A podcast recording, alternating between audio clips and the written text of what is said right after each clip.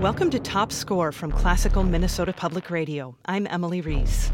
In the first 24 hours of its release in November 2010, Call of Duty Black Ops sold more than 7 million copies in the US and the UK. Six weeks later, the game had earned $1 billion in sales. Composer Sean Murray faced the daunting task of writing music for one of the most successful video game franchises in history, but he had done it before. Sean also wrote the music for Call of Duty World at War, which came out in 2008.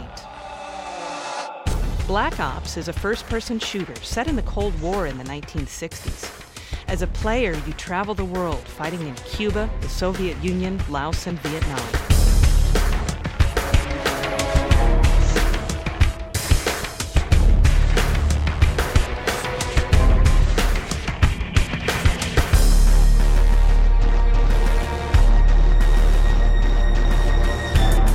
Have to admit right off the bat that Black Ops has sucked about I'm not even going to tell you how many days of my life.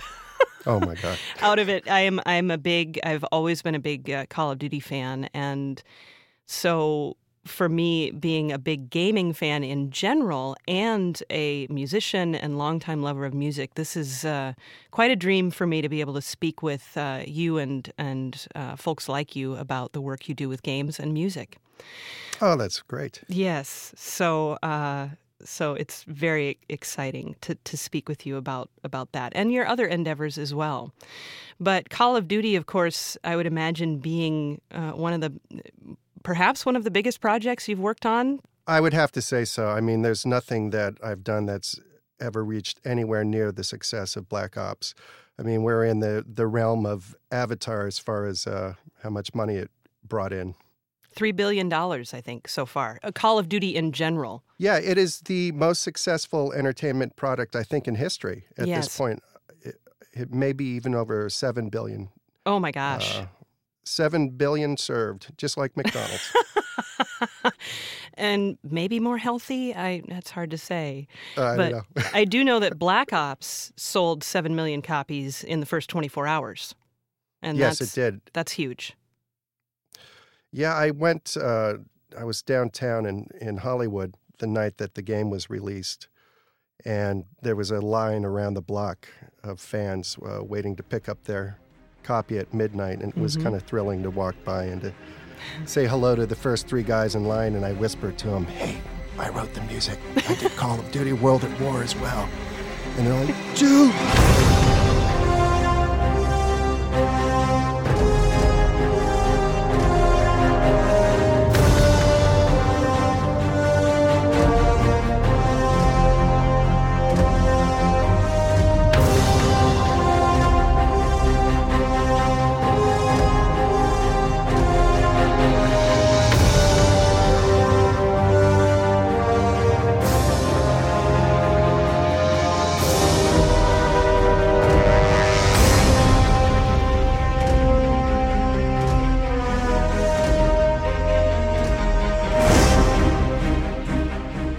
Was only my fourth video game, Black Ops.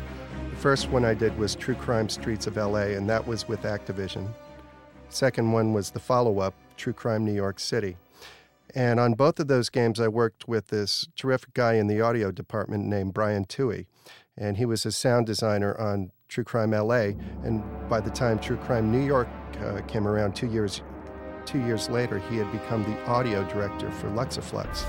So when I worked on that game with him, we developed a really great working relationship, and we had the same appreciation for uh, stylistically for different types of music that we were going to use in the game.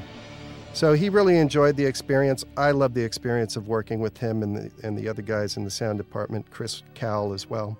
Well, they both went on to uh, Treyarch after True Crime New York, and uh, Brian Tuey became the audio director at Treyarch.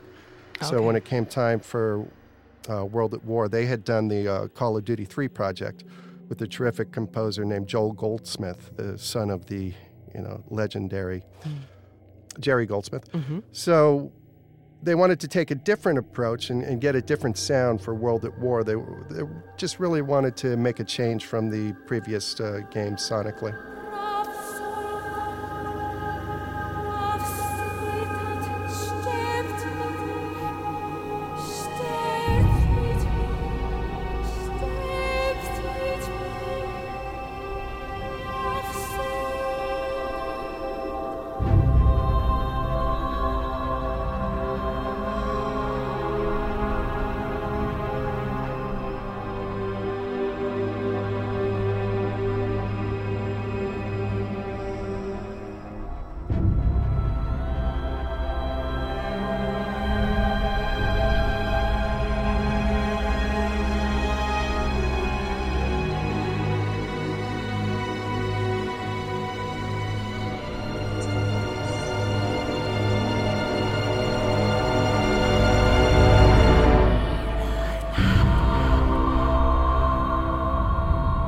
Talk a little bit about your background because, you know, you've got mostly a background in TV and film, is that correct?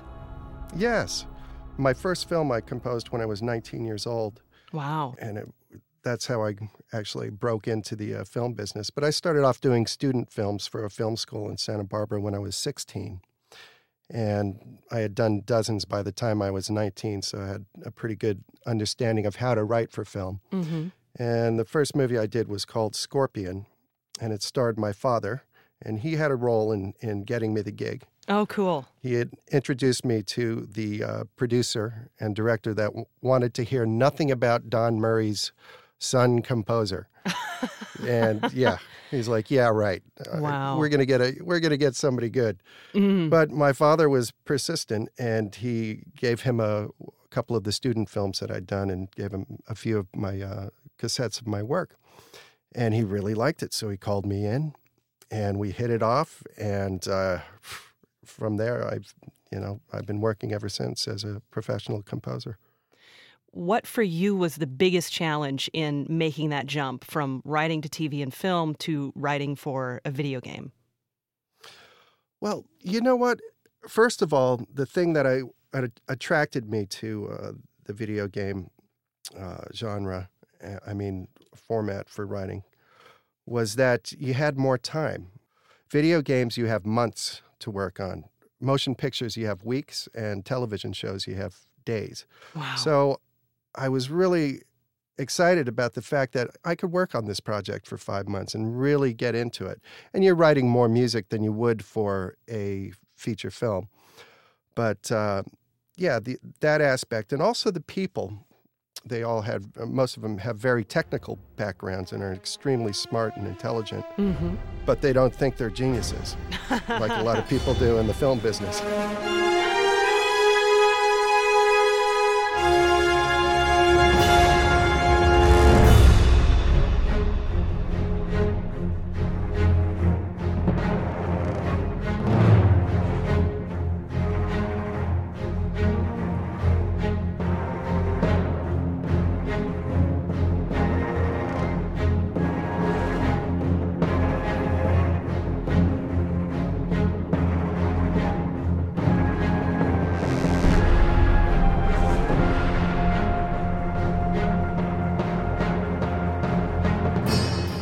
Studied classical uh, piano and classical guitar. Oh, Guitar I studied. Yeah, I started. I studied with a protege of Segovia, a guy named Ray Rusner in Santa Barbara, Wow. and he was a contemporary of Christopher Parkening, and he was just an amazing teacher. And I learned years later that I was his only student, which was kind of an honor for me. So classical guitar. I studied piano from the age of five uh, guitar from seven. Then, uh, after high school, I went to uh, Santa Barbara City College and studied music there. But I never went to film school or, you know, uh, one of the big fancy schmancy schools. But the thing that really taught me how to write for film was uh, getting involved with the Brooks Institute in Santa Barbara, and that was a film school. And uh, everybody there had to, they were making short films, and they did several films throughout their tenure at the school. I was lucky enough to get involved with them, and I sort of became the go to guy in Santa Barbara at that period. So I did dozens of, of short films, and that's really how I learned how to write.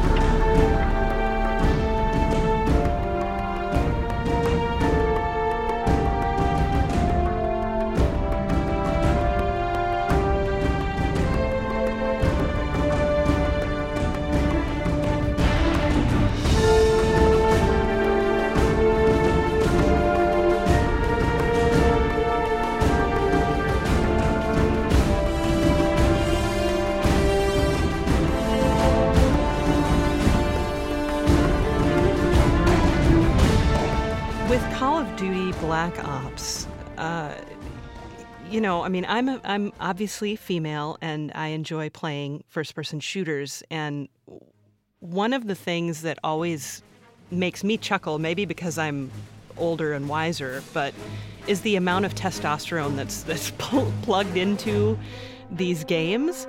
And what I love about your score for Black Ops is there there is a really good balance of you know the orchestra combined with with you know this guitar that's fast and furious and and then there's these really uh, beautiful moments of just orchestral writing like uh, the the tracks deviant or uh, faux i didn't mean to say that like a minnesotan faux faux in the wall. You know what i'm saying? These these calmer quieter more tender moments in the score that that really almost breathe more life into it and and do you see what i'm saying always looking for an, an emotional uh, connection to the characters. So, also the breadth of this score, the the scope of it, was influenced by the fact that you're traveling all over the world in this game. I mean, you're in Kowloon in Hong Kong, you're in Siberia, you're in Russia, you're in Southeast Asia, you're in uh, Laos, Cambodia, Vietnam. So I really felt like the score needed to travel, not necessarily uh, mimicking the locales that much, but it just, I wanted to give you an entire world of music. But uh, the thing that really influenced the score the most was I threw myself into the music of the 20th century composers that were very uh, experimental during the Cold War period. No from kidding. the 50s all the way through the uh, 80s. Such as? Oh, I love the music of of uh, Ligeti and Georgy uh, Kurtag. Both of those guys I listened to quite a bit in uh, my preparation for doing the score. Two of my favorite overall composers are minimalists: uh, John Tavener, Arvo Pärt. Mm. Absolutely, that had an influence as well on the score in, in cuts like The Wall.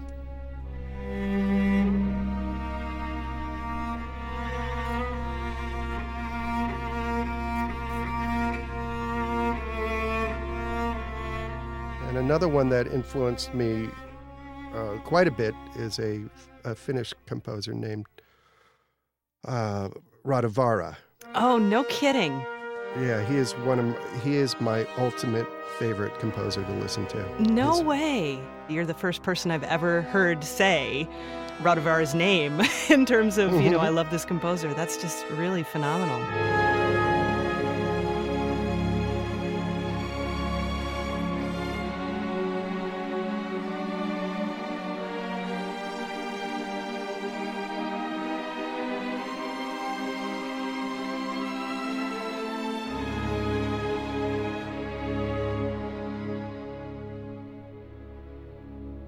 You're listening to Top Score from Classical Minnesota Public Radio. I'm Emily Reese.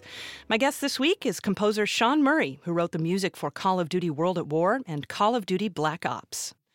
Do you play the games much? I mean, uh, as you're writing them, or perhaps post post production when they're all done, and World at War, I had a also on True Crime New York, I had a dev kit, a development kit. So basically, I can see how the game is developing Mhm. and see how they're implementing the music and play the game and really get a feel for it and get inside it.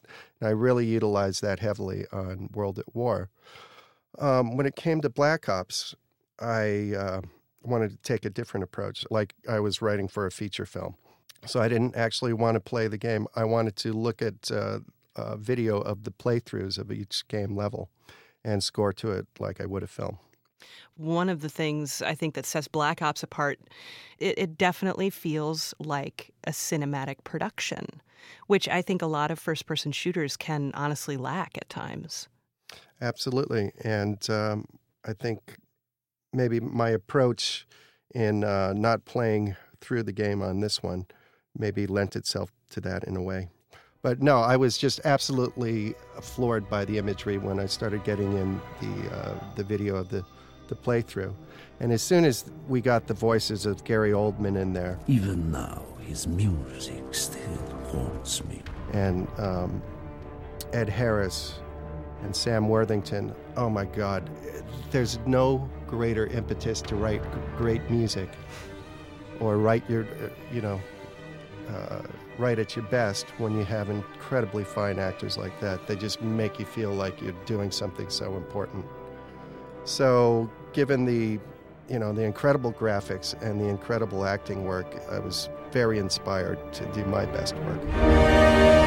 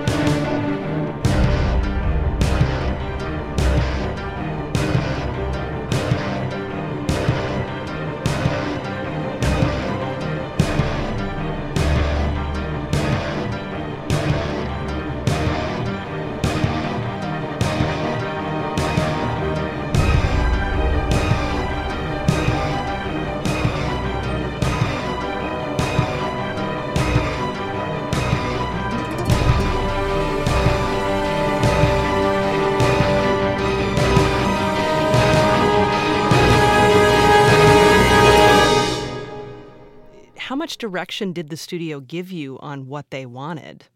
Uh, very little, actually. Um, early on, when I first started writing, I think the very first cue that I wrote was um, Pegasus.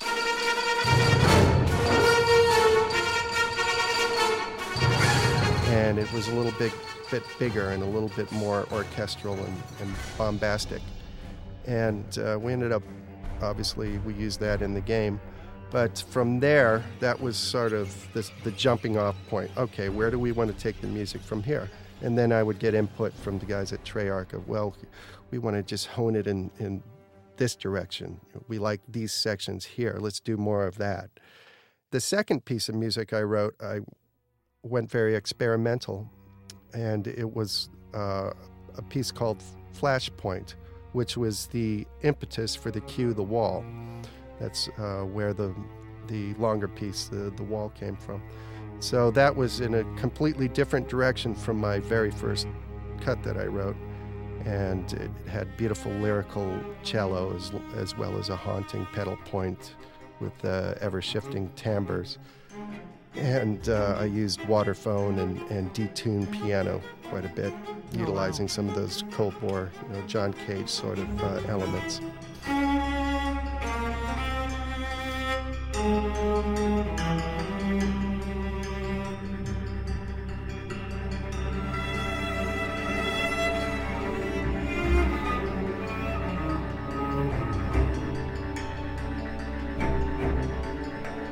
So I went from one extreme to the other, and uh, that's how we started feeling out what direction we would continue to go.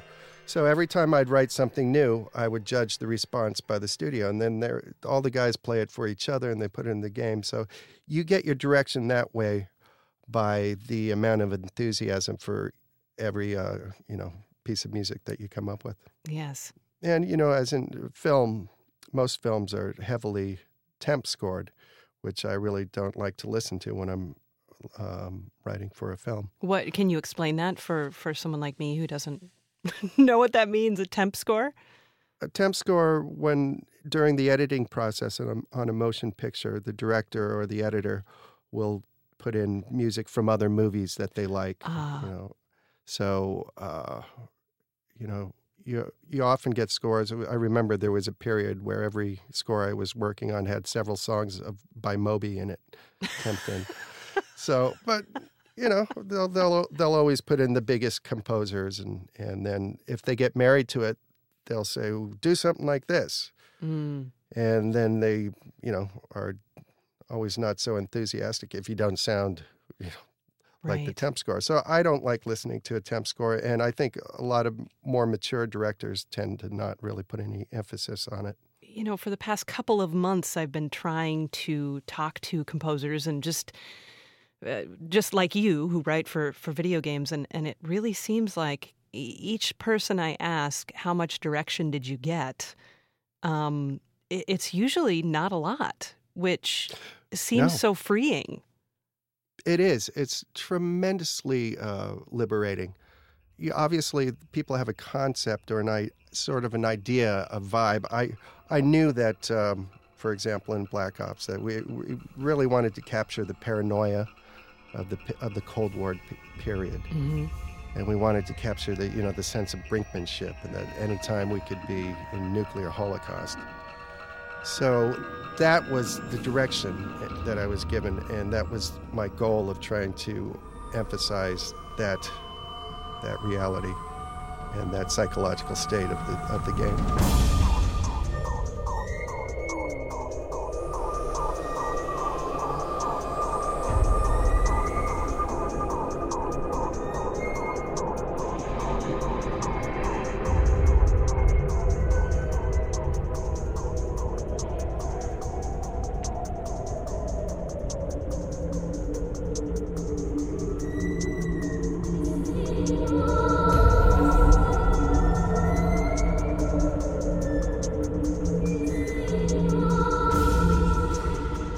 What do you love about the end product for you personally? Well, you know what? I was just so happy that uh, I was able to experiment and do so many different things musically. and that I had the freedom to really write whatever came into my mind and, and had very little restriction. So that was very satisfying. And to hear these, you know, pieces like The Wall and Foe and Deviant mixed into the game and to see how it was executed and, and to to hear from people that, you know, they were really uh, impressed by the score and, and felt you know, so motivated while playing because everything felt so tense to them. I love that when people say, "Oh my God, I was playing through this level and cringing." I just, oh, you know, when you get that kind of excitement back, mm-hmm. and they say the music just had me on the edge of my seat. That's mm-hmm. what you mm-hmm. want to hear. So that's always exciting to me. I've really enjoyed listening to it without gunfire in the background. yes. and it's interesting that you say that. Actually, when I'm writing, I'll put on a loop of uh, gunfire and different guns that you could be using in the uh, the level of the game. Maybe I'll get it with the automatic weapon. Maybe I'll get it as uh, with the player using a shotgun. So I'll just have a couple of different gun palettes to work with. And believe it or not, I have that playing continuously in a loop as I'm composing because I want to make sure that my sonorities of the music are cutting through the uh, sonorities of the gunplay.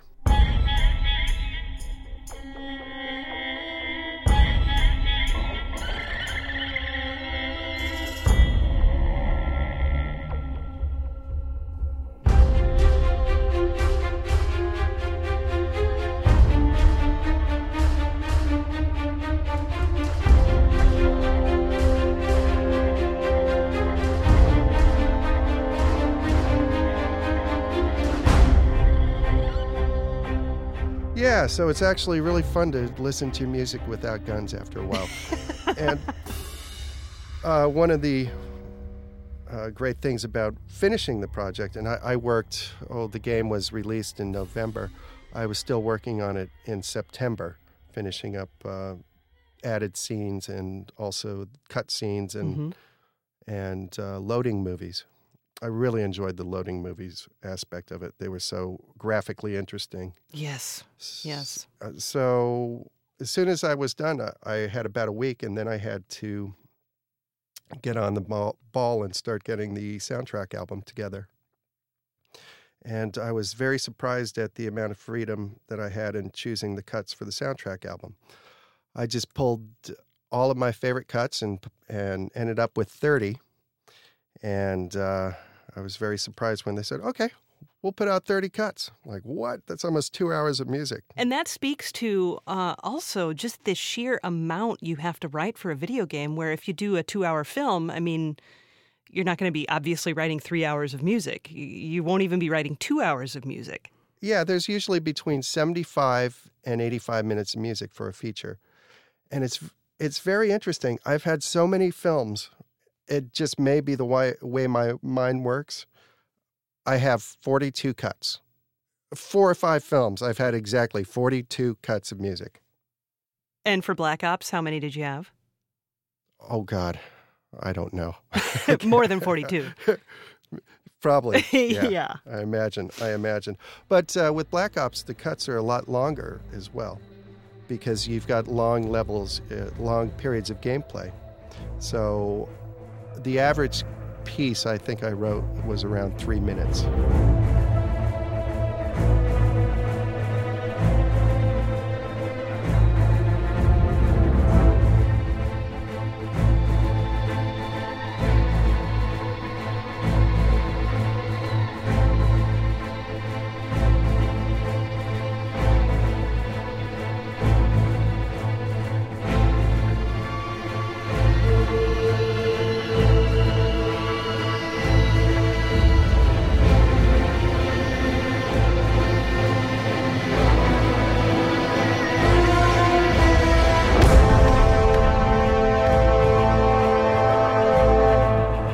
Had an 80 piece orchestra uh, at the Eastwood scoring stage at Warner Brothers Studio. That was an absolute dream come true. Did you conduct it all too? I did not conduct. I left it to, I leave that to the professionals. I, I truly think that conducting is an art form in its own, and I've never learned to do it. I had an amazing conductor for Black Ops, a guy named Tim Simonec. This was his third Call of Duty that he'd been conducting. He had orchestrated and conducted the first Call of Duty with Michael. Um, the second Call of Duty he orchestrated and conducted with Graeme Revell. And so this was his third with me. So he was. It was neat to have uh, his history involved with that.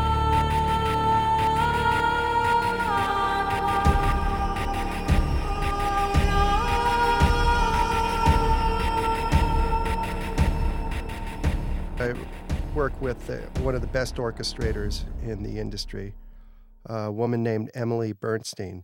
Emily Bernstein is the daughter of the great Elmer Bernstein, and she had she had uh, started orchestrating his films when she was very young. I think she was 21 or so, and her first film that she ever orchestrated was Cape Fear, Scorsese's uh, remake of Cape Fear. And then she orchestrated every one of his films to the very last one, which was Far From Heaven. So when it came time for Call of Duty World at War, I knew we were going to have the opportunity to, to use a, a large orchestra. And uh, I was able to get Emily involved.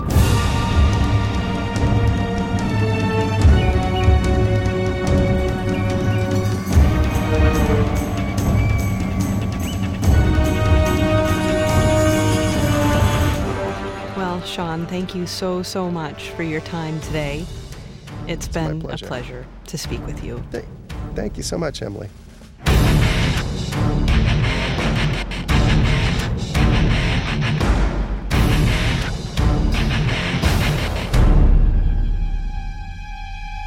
You've been listening to Top Score from Classical Minnesota Public Radio. I'm Emily Reese. Our technical director is Sam Keenan, and we had additional support from John Miller.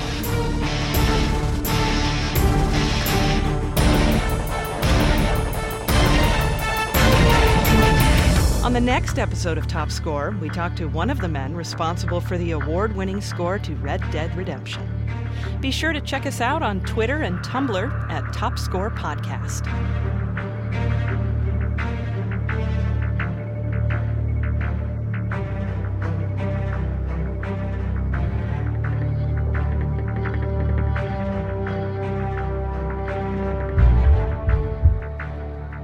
So you know how at the end how we do funny stuff sometimes? What?